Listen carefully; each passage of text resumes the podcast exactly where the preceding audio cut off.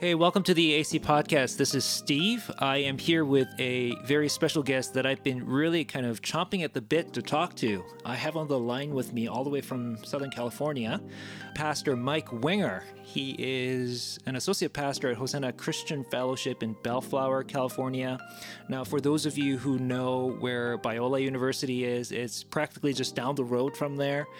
He was ordained as a pastor in 2006 and worked primarily with the youth.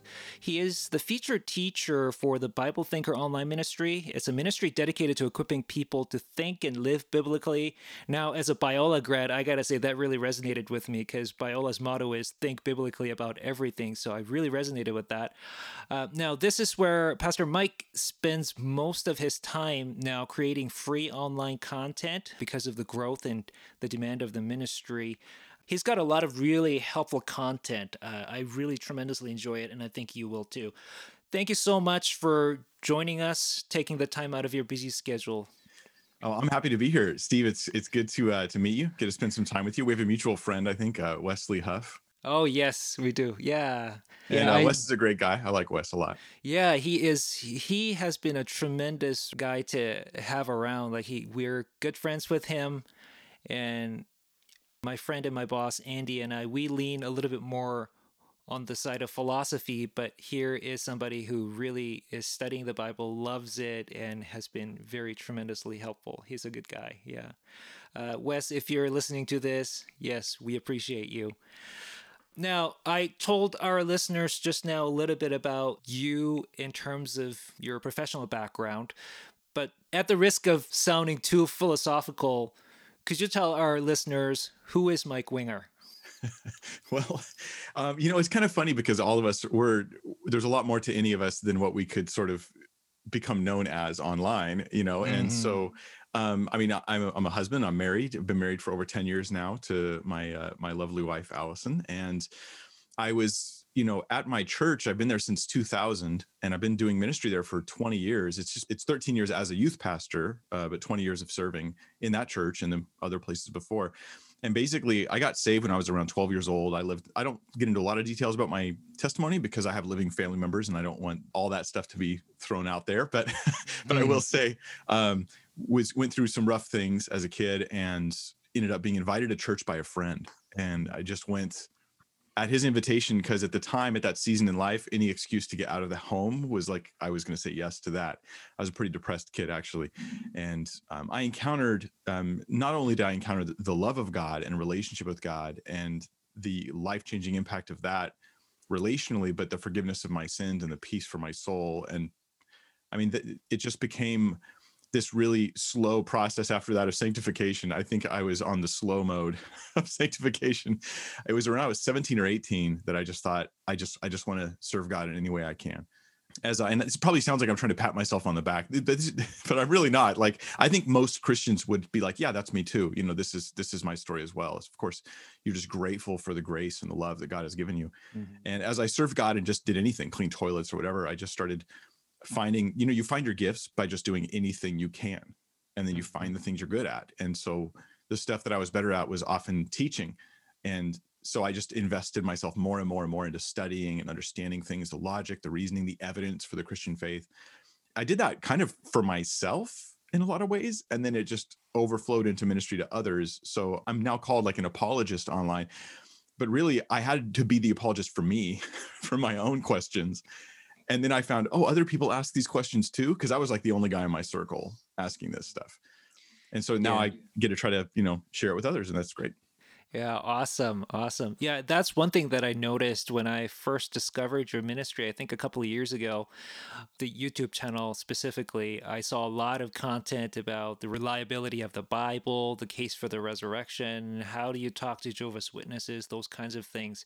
And it was really refreshing to have a pastor have that kind of depth. Not that, you know, I mean, there are lots of pastors who are certainly capable in that area, but just to have that kind of content out there uh, was was really helpful. Um, the reason I invited you to our show today is because of the Passion Translation. So that's what we're going to talk about. And now, at the local church where I serve as a pastor, we're seeing the Passion Translation make inroads into our church as well. So we saw some of our youth using this. It's getting more popular there. And we also saw some people in the women's ministry using it. So it's spreading, it's growing. Now, Pastor Mike and I both have some concerns about it. On your YouTube channel, I noticed sometime last year that you had this what you call the Passion Project. So I wanted to start by asking you so, how did you hear about the Passion Translation and what got your attention about it that you decided to address it in depth? And while you're at it, could you also tell our listeners what the Passion Project involves? Oh yeah, I love that. It's it's exciting. Um, so, uh, you know, I get requests from people uh, all the time. Can you look into this? Can you look into that? And sometimes I'll just kind of dip into a subject just to find out like what is what is the story with this. So people ask like Mike, can you look into the Passion Translation? It's it's it's growing a lot over here where I live, and my church is using it. People are endorsing it, and I'd never heard of it, and I'm always interested. I just kind of am interested in Bible translations in general. A long time ago, I did a lot of work on trying to understand King James, New King James, ESV, NASB, uh, you know, CSB, all that stuff. And so I looked into it a little bit, and I found it very quickly. Found it was unlike any translation I'd ever seen mm. and in bad ways, I have to say. yeah. And um and the, but couple that with another problem, almost nobody was dealing with it. It was mm. like spreading very, very quickly in circles where it was being endorsed by basically local pastors or or high reputation pastors who don't perhaps have the actual you know education allowing them to evaluate a translation but they're endorsing this and it's spreading like wildfire in those groups where they generally don't ever listen to scholars and so the very few, I mean, like couple scholars who had talked about the Passion Translation, they had put their stuff out on blogs or whatever, but nobody's reading it. And so I thought, okay, this is my sweet spot, right? An important issue, especially as it's rising up in the church, dealing with it so that normal people can access the data, but trying to do it in a in a way that's responsible. Like I'm not really into sensational stuff. I don't want to be the guy whose job is to make everyone's ministry look like it's wrong. Like that's not me at all. and um, so I, I made a couple videos on it and I exposed what I thought were some very significant issues. But I got some pushback. And the pushback was, okay, Mike, but how do I know it's not just you? How do I know you're not just weird, right? Like you're yeah. coming against this translation. Do I should I really trust you? You're just one guy. So I started the Passion Project. And the Passion Project was me hiring top scholar, not just scholars, but top scholars. And so we got like Douglas Moo, who's like the guy for the book of Romans, mm-hmm. like the top scholar for the, and he reviewed Romans in the Passion Translation. And I got like Darrell Bock, and he reviews the Passion Translation. And we get Craig Blomberg, and he reviewed the Passion Translation. We got Tremper Longman, who's like one of the top guys in the world for the Song of Solomon. Uh, written academic commentaries on, and he reviewed the Song of Solomon. And so here we're getting a number of well educated scholarly voices. And I coupled all their interviews with clips of Brian Simmons giving different claims that are end up being exciting to people, but they're misleading and they're outlandish. And that project, I thought this will clinch it. If anybody goes, hey, you know, maybe Mike's just kind of like a heresy hunter attitude, you know, then what they can do is realize, no, no, no, these are real, very serious, very significant issues with this very suddenly popular translation because I'm going to bring in a variety of scholars and they're all going to address it. And um, so, yeah, we've got, I think, five or six reviews done so far, and I'm still going to do more in the coming months as well. Yeah. Yeah. When I was looking at the list of people that you were bringing in, I mean, the Bible nerd in me was like, I'm putting on my Bible nerd groupie. You know, I'm just, this, this was great.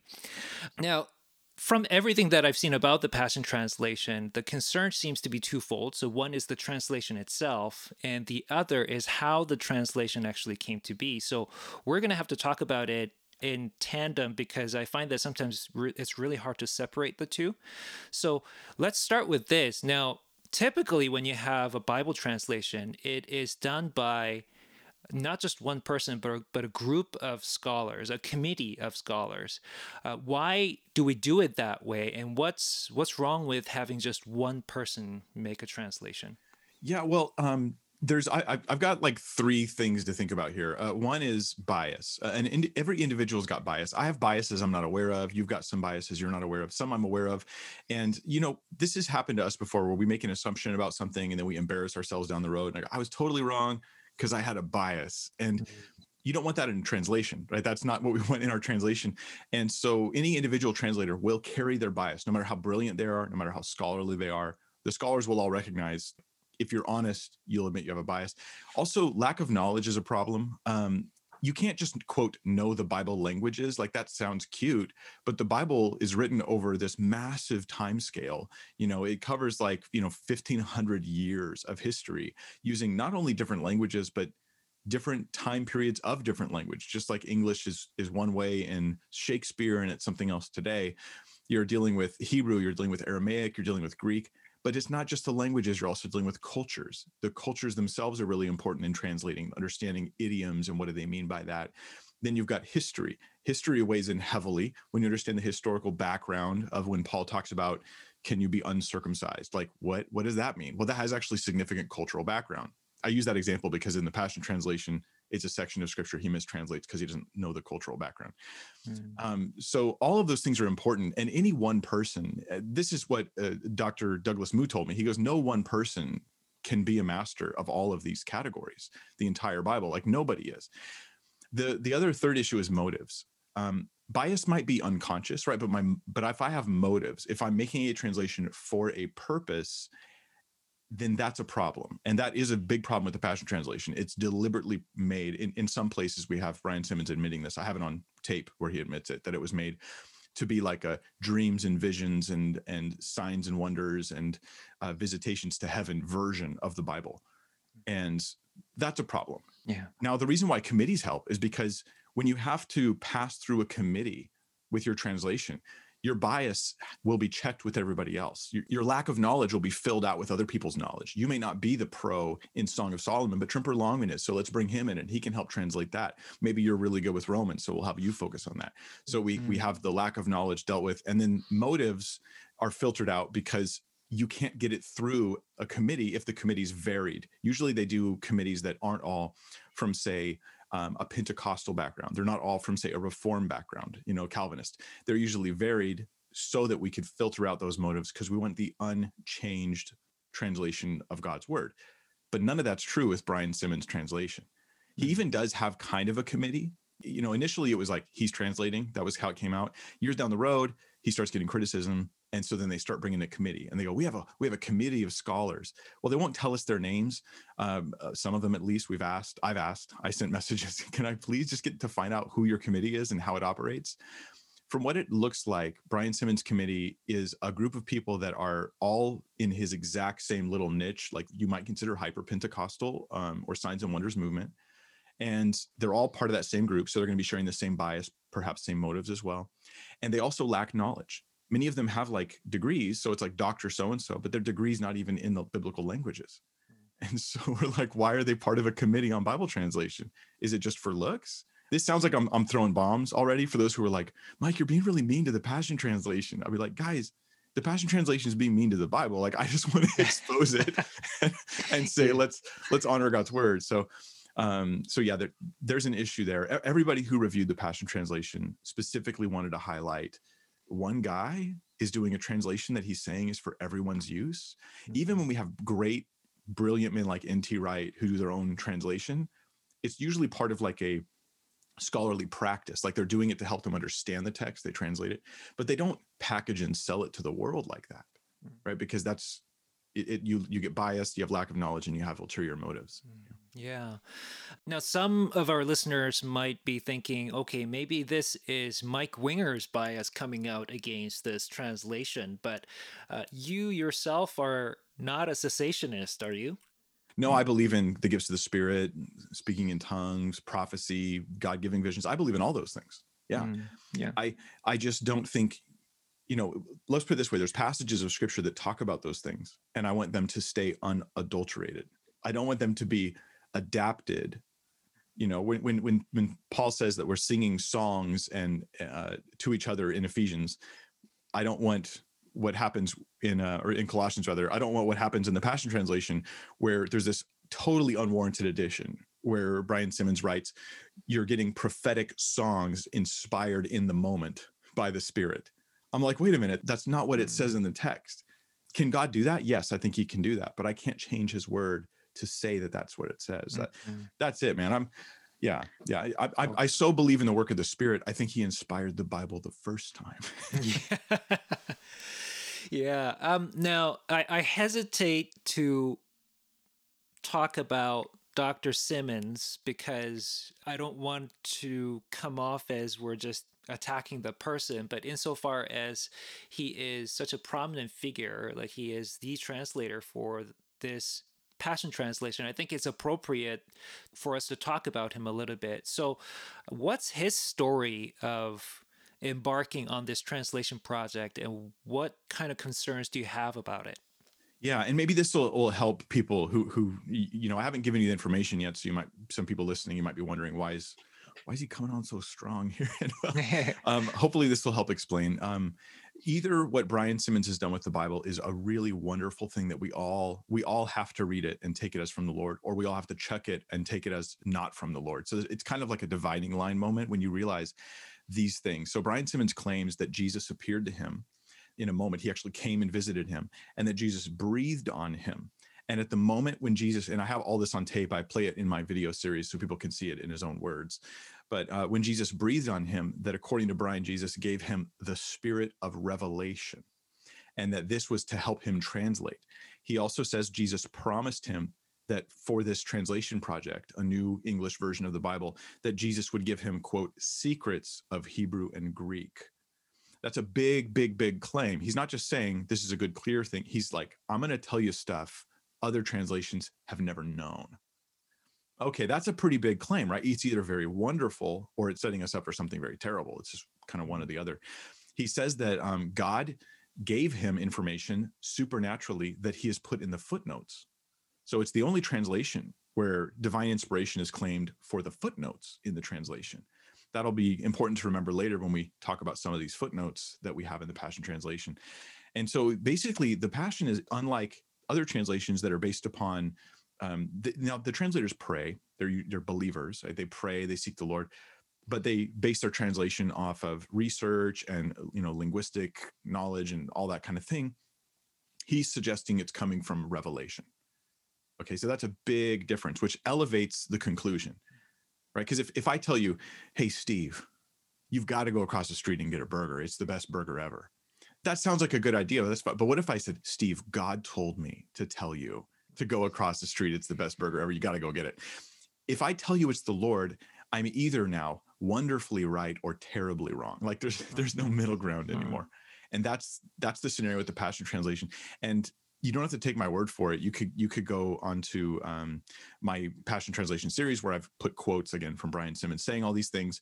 He is making the claim that God has called him, empowered him, given him special revelations, secrets of Hebrew and Greek. But when we compare that to what scholars say about Hebrew and Greek, they disagree strongly. I'll say. Mm-hmm. Yeah.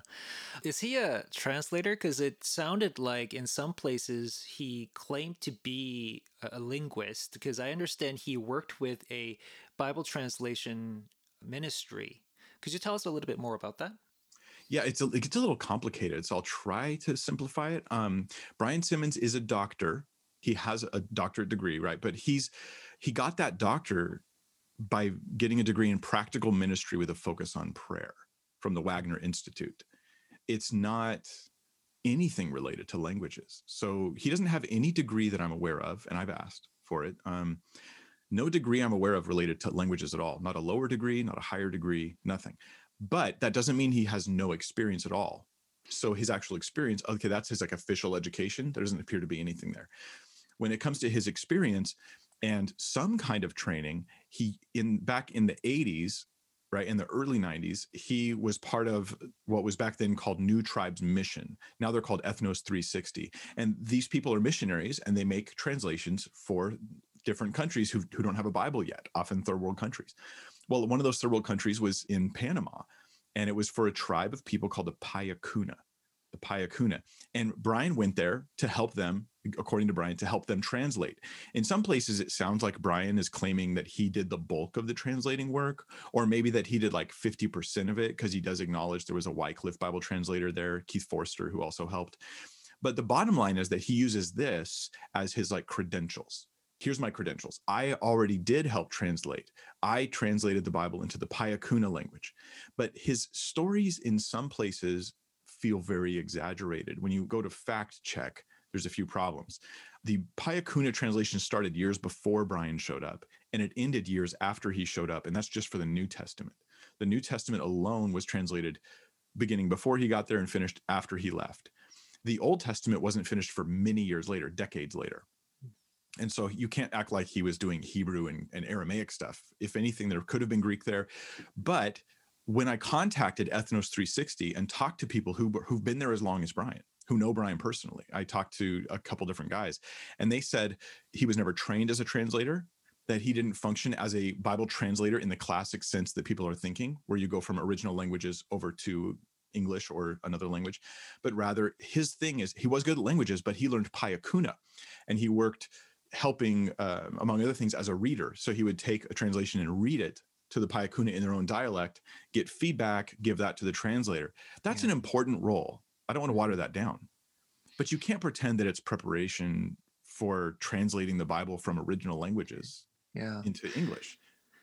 Yeah, I can I can really appreciate that. Actually, my wife and I, where we met, is at uh, Trinity Western University in British Columbia, um, and there the linguistics department is actually connected with Wycliffe Bible translators. That's sort of the Canadian training arm uh, for Wycliffe, and so I was actually in the seminary there, had started a, a, master's program in exegesis and Bible languages because I was actually preparing to be a Bible translator. Never finished the program, but I was there long enough to understand the kind of rigorous training that it takes to be a Bible translator. And it just didn't seem to me like Dr. Simmons had that, uh, just kind of watching everything that you put out there. And let me caveat with one thing here. I don't even know what training he really got. Yeah, mm-hmm. um, on his end, he'll say he got the training that Ethnos 360 provided, New Tribes Mission. Um, but when I contact them, they say he's not a trained translator. Like I'm not really sure what to do with that mm-hmm. information. Right? So I've yeah. tried to ask like specifically what classes did you do, how far did you go in them, and I, I don't have any of those answers. So what I'm going to guess is that we can at least seek to verify his abilities by looking at his actual work. And an example of this, you, you've done some Greek stuff then. So the example of this, Romans 1 3. Romans 1 3, well, Paul says he's a servant of Christ. Um, I'm, I'm, sorry, Romans 1 1. Paul says he's a servant of Christ, and the word he uses is the Greek word doulos. Doulos is a first year Greek student word, right? You learn it, it just right. means servant or slave. That's it. It's a very simple word. But in the footnote there, Brian Simmons has that it means one who serves his master out of love. Mm. And Dr. Douglas Moo reviewed, I'm going to give you a quote from him. He reviewed the, the book of Romans and he says, and I'll quote, that is nonsense. That is frankly nonsense. It's literally nonsense. and, and, if you know how calm and measured scholars generally are, like they don't mm-hmm. usually use these kind of terms, um, you understand this is not the work of somebody who has been properly trained it might be the work of someone who's had a little like you know the, the classic joke about first year greek students they yeah. know enough to be dangerous it right. feels like that yeah mm-hmm. okay so um then let's move a little bit more on the side of the translation itself. What is the translation philosophy behind the passion translation? Because when it comes to translation now i've worked as i speak korean fluently actually and i've worked as a translator for about 15 years. And so I've seen I, have learned a little bit about the range of sort of the spectrum of that translation. On the one hand, you become more word for word. It's very uh, what we would typically call literal kind of a translation. And then on the other hand, as you go to the other side of the spectrum, you get more of the thought for thought. And then if you go far enough, you start to get paraphrases and whatnot. So, where does Dr. Simmons place the Passion Translation along this spectrum, or is it something different altogether? Yeah, um, he he leans more towards the thought for thought stuff. He says it's a meaning based translation, so less word for word, and that has become much more popular nowadays. I think that 40 years ago it seems like the, the general idea is i want word for word word for word doesn't actually exist like not literally straight word but obviously we just mean things that lean more word for word right that are, that, that tend in that direction and then thought for thought like say the niv is is more thought for thought or dynamic equivalent whereas the say the new king james or nasb leans more strict and less flexibility the problem is um, in reality he's not actually producing a thought for thought or meaning based translation he produces what would be called a paraphrase but to quote uh, here, let Tremper Longman, he says, because I asked, I said, what kind of translation is it? He says he could call it a highly, highly, highly interpretive paraphrase. Now, paraphrase, the word paraphrase already means you have a lot of flexibility in how you translate tons, right? The um, the message is a paraphrase tons of flexibility in translating the message. But the scholars generally didn't even feel comfortable, uh, except for Douglas Moo, who, who doesn't like the term paraphrase. So he just wants to stay out of that debate. But but the other ones were all like, it's not even proper to call it just a paraphrase. You've got to add something interpretive, um, expansive. You have to add other things to help people understand. It doesn't it, like if you think the message takes liberties, this is much, much beyond that. Yeah. Mm-hmm. From what I understand, the message when it was put out, it wasn't billed as a translation per se, but it was strictly it, was very clear right from the outset this is a paraphrase it, this is not supposed to replace the sort of the quote unquote official use bible but this is a paraphrase now is it fair to say that the passion translation is actually built well as the name suggests that it's being billed as a translation yeah, that that's probably one of the biggest problems with it, right? Because if it was billed as, "Hey guys, this is just a very flexible interpretive paraphrase. I've added a lot of flair and extra things that are from me," then probably I would never have done the project. But also, it wouldn't be as popular because people wouldn't trust it as much, right? Um, but it actually says on the Passion Translation FAQ, their website where they have all the promo information for it, the passiontranslation.com, it says that you can use this as your primary Bible for serious study. Hmm. And that's very misleading. Like that's this feels to me like like lying about the bible is what it feels like to me and I, i'm using a very strong word there. I i don't want to be so soft in my terms that people don't sort of get the red flags going up in their heads here. It's very misleading nice way to say it. Another way to say it is that's not true. It's not remotely true. So it's not really a translation. It's really kind of like more a paraphrase very interpretive. I'll give you some examples real quick just to give a big picture for people who are like, what do you mean by that? The book of Psalms, according to uh, one scholar who reviewed Psalms in particular, says that Brian Simmons' work was so reckless in Psalms that he changed the genre of literature. Right? There's a poetry prose switch because he changes things so dramatically. This happens in Song of Songs. We might talk about that as well, where the whole genre is is altered. It's no longer like think about this like how much alteration has to take place before a work is no longer even in the same genre of literature that's kind of a big deal it's also very expansive um, there's many places where the passion translation will put italics to indicate that he's adding things this is like a convention a lot of translators use niv does this right there's italics there to say hey we're adding these words we think they're necessary for helping communicate the meaning but here's these words we're adding but probably more often than not he doesn't put italics so in the mm-hmm. front matter, he says, I'll give you italics when I'm adding stuff. But then frequently there's no italics. Sometimes whole sentences are added to the Bible without italics to indicate that there's no Greek or Hebrew behind this. Mm. So those are yeah, those are problems. Yeah, those are pretty big problems, actually. Um, one of the claims that really struck me and came off as really odd, because I mean, I've done some studies in the Bible because of the ministry that I'm involved in and whatnot. But one of the claims that he makes is that, with respect to the New Testament in particular, that he goes behind the Greek text to the Aramaic original. And he does seem to mention some uh, Aramaic manuscripts. Uh, what what's all that about?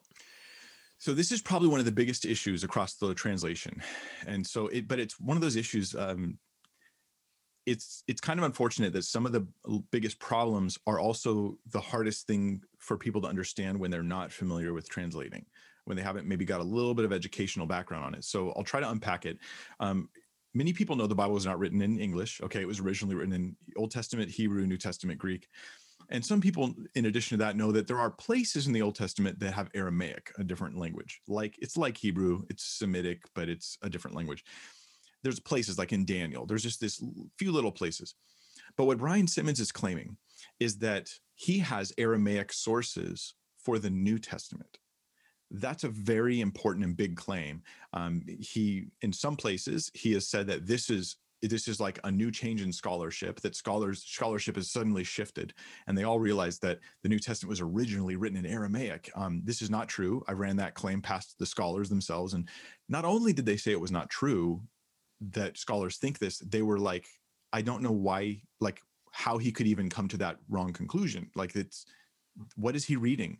Uh, Nijay Gupta, who did the book of Galatians on the Passion, My Passion Project, he said he actually went into scholarship to try to look up this claim. And he's like, where is he even getting this from? Like, he spent extra hours on it and can't even figure out where it's coming from. Mm. But here's how it works to the normal person they hear Brian Simmons go, there's this Aramaic behind the New Testament. It's the real language of Jesus. Well, that that part is probably true. Jesus probably did speak Aramaic. And I'm going to use it to make my translation, which means my translation is giving you access to some special language stuff that others don't. This is terribly misleading. Hmm. So, for instance, Galatians was written by Paul to a Greek speaking audience. Paul definitely wrote Galatians in Greek absolutely there are a couple aramaic words like abba right? But, he wrote the, the letter in greek. But brian simmons in the footnotes in his galatians translation he constantly is saying that he's getting this from the aramaic original. There is no aramaic original. Like it literally doesn't exist. So when you try to chase it down you go what aramaic is he using? If there's no new testament written in aramaic where is he getting this? Mm-hmm. it looks like he's getting it from the peshitta which is hundreds of years after the new testament and is actually probably coming from Greek into Aramaic. And it's not even the same dialect of Aramaic that Jesus spoke. But this kind of thing just pulls the wool over the normal person's eyes because it's just complicated and confusing about languages. Um, long story short, a lot of the extra content he gets is supposedly from Aramaic. But I'm strongly suspicious that what he says he's getting from Aramaic isn't even in Aramaic right? Because he does this thing with called homonyms. You know what a homonym is, right? Like it's right. two words that sound this, they have the same sound, but they have different meanings. Well, imagine um, if you felt like you could do use homonyms to translate the Bible, you'd open up a whole bunch of new possible translations. And this is what happens in the Passion Translation over and over again homonyms. Uh, Brian Simmons has claimed that God showed him homonyms, that one of the first secrets God revealed to him after giving him supernatural revelation was that homonyms can be used in translating so he double and triple translates words. This word sounds like that word, so I'm going to add that meaning in there too. Now his verses get much longer. He doesn't add italics because he thinks he's it's not it's not adding. It's just homonyms. Hmm. But this is like if I took the word butterfly and I said, well, butter refers to like something you spread, you know, on your it's it's like you know comes from the, oh, the milk and, and then and then fly flying refers to something that it's it's light. It's so really when I say butterfly, it also means a low calorie stick of butter and so then I translate, if someone says a caught a butterfly, and I translate it now like Brian Simmons, like I captured a low calorie stick of butter. And it's like, wait, that's not how translating works. No. These aren't secrets. These are foibles. these are, these are mistakes. Yeah. Yeah. Um, now I want to look at just a couple of quick examples of some of the troubling translation choices that are made in the Passion Translation. And the first one I want to get to is Ephesians 3:20. Now, this is how I first encountered the Passion Translation because my sister-in-law, who lives just across the street from me actually, and so we talk frequently, and she sent me a screenshot off of our one of our used Instagram post and it had Ephesians 3:20. Well, she sent me the screenshot and then she said Ephesians 3:20. Can you look this up for me? And when I looked at the translation, I, I actually thought this was this some kind of a commentary or what is this? And then she told me this is actually a translation from the Passion Translation. That was my first encounter with the Passion Translation. So I'm just going to read Ephesians 3:20. Here's what I would ask those who are listening. Yeah open your Bible or an app to Ephesians 3:20 in, in any sort of like real translation out there. Yeah. And as you look at the verse in ESV, NASB, NIV, King James, New King James, whatever, listen to how it sounds in the Passion Translation because it's it's when you compare them that you go, wait, where are all these words coming from? The Passion Translation says, Never doubt God's mighty power to work in you and accomplish all this. He will achieve infinitely more than your greatest request, your most unbelievable dream, and exceeds your wildest imagination. He will outdo them all, for his miraculous power constantly energizes you. That's almost double the length right there. So tell us, Mike, what do you see in this? Um, well, let me read to you because you mentioned we were going to bring this verse up. So I went and checked. Darrell Bock was the one who did Ephesians, and he had a note on Ephesians 3:20, this exact verse. So this is his response to it. He says, "This is too anthropocentric a rendering. It's too man-centered. It's about us instead of God." Then he goes on and says, "This is not about our dreams and expectations, but about what God is capable of in relationship to His will through us." So it's not about like what I want, my dreams. It's about His will it's about accomplishing his will, not accomplishing my my dreams. Darrell Bock goes on and says, it implies that this is about miracles more than an enabling presence to walk in his will, as the next three chapters show. So, according to Bock, this passage, it should be about me living out the Christian life, walking in the spirit, which is going to be a lot of godliness and holiness and sanctification. And according to the Passion Translation, instead, it turns into God is going to accomplish my dreams with miracles you know, I dream it, he's going to do them. So this comes off like a very signs and wonders friendly way of rendering a verse that isn't really about that at all. And that's one of my complaints about the passion. I mentioned bias and motive. He said his purpose here is to create a signs and wonders version of the Bible.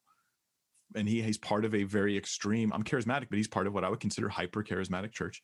And they're my brothers and sisters. I'm not going to demonize them but any group like if what if you went you said i'm going to make the most calvinist focused bible ever. Every verse that i can i'm going to make sure it supports calvinism. I'll be like well if calvinism is true you don't need to do that. Right? yeah. So and if and if the charismatic views are right you don't have to change the text to fit them and this is an example of that. Right. Okay now then let's move on to song of songs. Uh, now it's true that over the course of church history, Song of Songs has often been allegorized. Dr. Simmons gives off this impression, it seems to me anyway, that he is being faithful to how the church has always understood this book. And it's only in the last, I don't know how long, um, maybe 100 years, 200 years or so, that we started looking at this more as an expression of you know human sexuality a celebration of uh, human sexuality that has been given by god so on and so forth. What's your take on this? So uh, yeah the here's what's not a question. Um, does the song of songs give us pictures and and and you know typology that represents christ? I think yes. I think christ in the church is in there. The other the, the question though is is it actually an allegory? Like there's there's metaphor and there's allegory. And i think we all see metaphor in song of songs. Brian simmons says it is an allegory. That's a special type of writing. So uh, you know the pilgrim's progress was an allegory. And so you have a guy named christian and he falls into the, the slough of despond or whatever and right and he's going through he's going through hard times and it's it's like a pond he falls in. That, that's allegory. But metaphor is different. You know, Moses is a type of Christ, or the bronze serpent is a type of Christ. That doesn't mean the bronze serpent is allegorical and non-existent. It's representative. So that I want to say to go on. Uh, we can all look at Song of Solomon and have that metaphor there, but Brian Simmons gives off the impression that the church has always understood it as allegory, and it is allegory, and that's that's not historically true, and that's not linguistically true. And this is part of what you know got Tremper Longman when he did his review of this to say this is a major issue. You know he'll take a verse and he'll make it two or three times longer and he'll add all kinds of stuff. Sometimes he leaves uh, words untranslated and then he'll add other words to try to turn it into an allegory. So it's about christ in the church directly as opposed to indirectly or metaphorically. It's a pervasive issue. This is radical radical alteration. And it's weird because uh, song of solomon in the whole work of the passion translation is one of the most adulterated texts in the book, mm. but it was the first one he did, and he says it's his favorite book of the Bible, which goes to show you that it's bias and motive that's pushing this and not good translating. Okay. So we've looked at the Passion Translation and some of you've shared some of your concerns with this. Now, what words of caution would you offer to our listeners if there's anybody who's currently reading the Passion Translation or who are thinking about reading the Passion Translation? What would you say to them? Um, I, w- I want to say a couple things. One would be I'm not saying this is the new world translation where it deliberately changes the identity of that's the Jehovah's Witness Bible, deliberately you know tries to obscure the Trinity. The things that are being altered here are the words of God.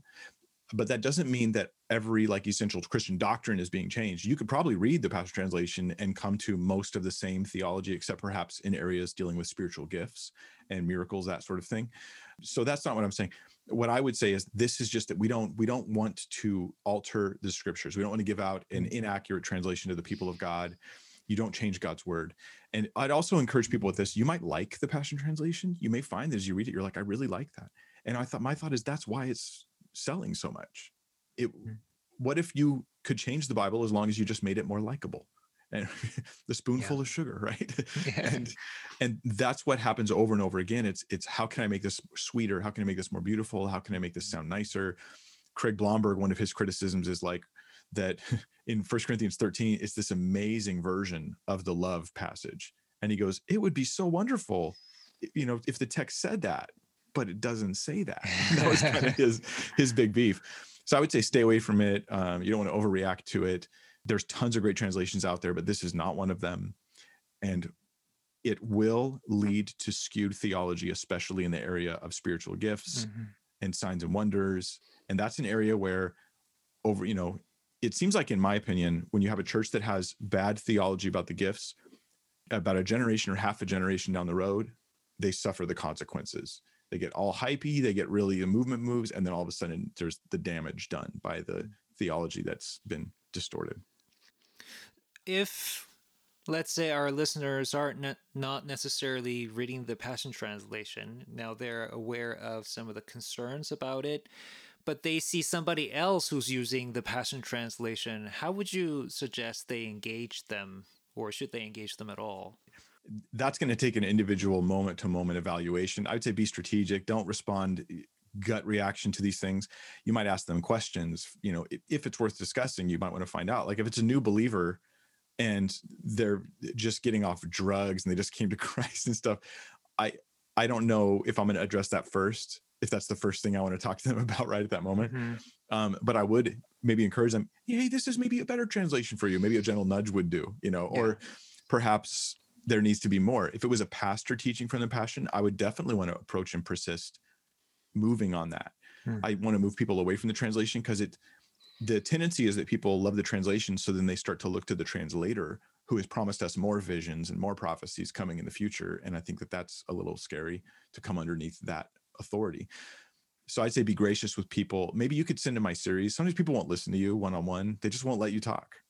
But if you share a video with them, or a, mm-hmm. a podcast like this one, they're like, huh. In fact, maybe you're listening right now and it's because your friend knew you wouldn't listen to them so they sent you this podcast and they thought he'll listen to these two strangers but not me and that's true sometimes we're like that you know and, mm-hmm. and so mm-hmm. maybe find some resources that you think this would reach my buddy and then send it to him yeah sounds good okay well we're gonna have to uh, wrap this up i tremendously enjoyed this conversation now if our listeners want to learn more about you and your ministry where would you send them?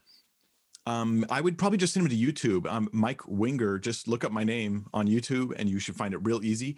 Otherwise, they could go to BibleThinker.org, which is my subpar website, currently subpar. Hopefully one day, one day we'll we'll make it work better.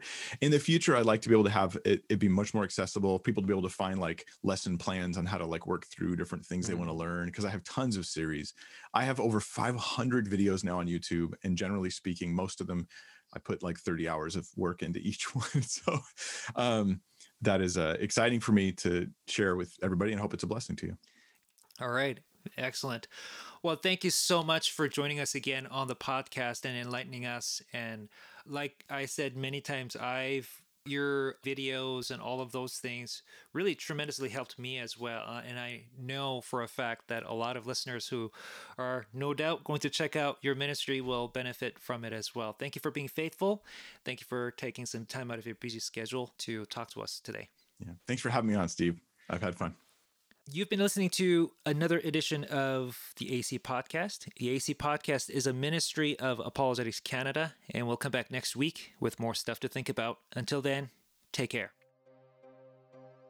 Hey, listeners, thanks so much for tuning into this week's episode. We pray that you were challenged and encouraged. The AC Podcast is presented to you on behalf of Apologetics Canada. So, to stay in the loop and make sure you never miss an episode, please subscribe to the AC Podcast on your preferred streaming platforms. And as always, love God and love people.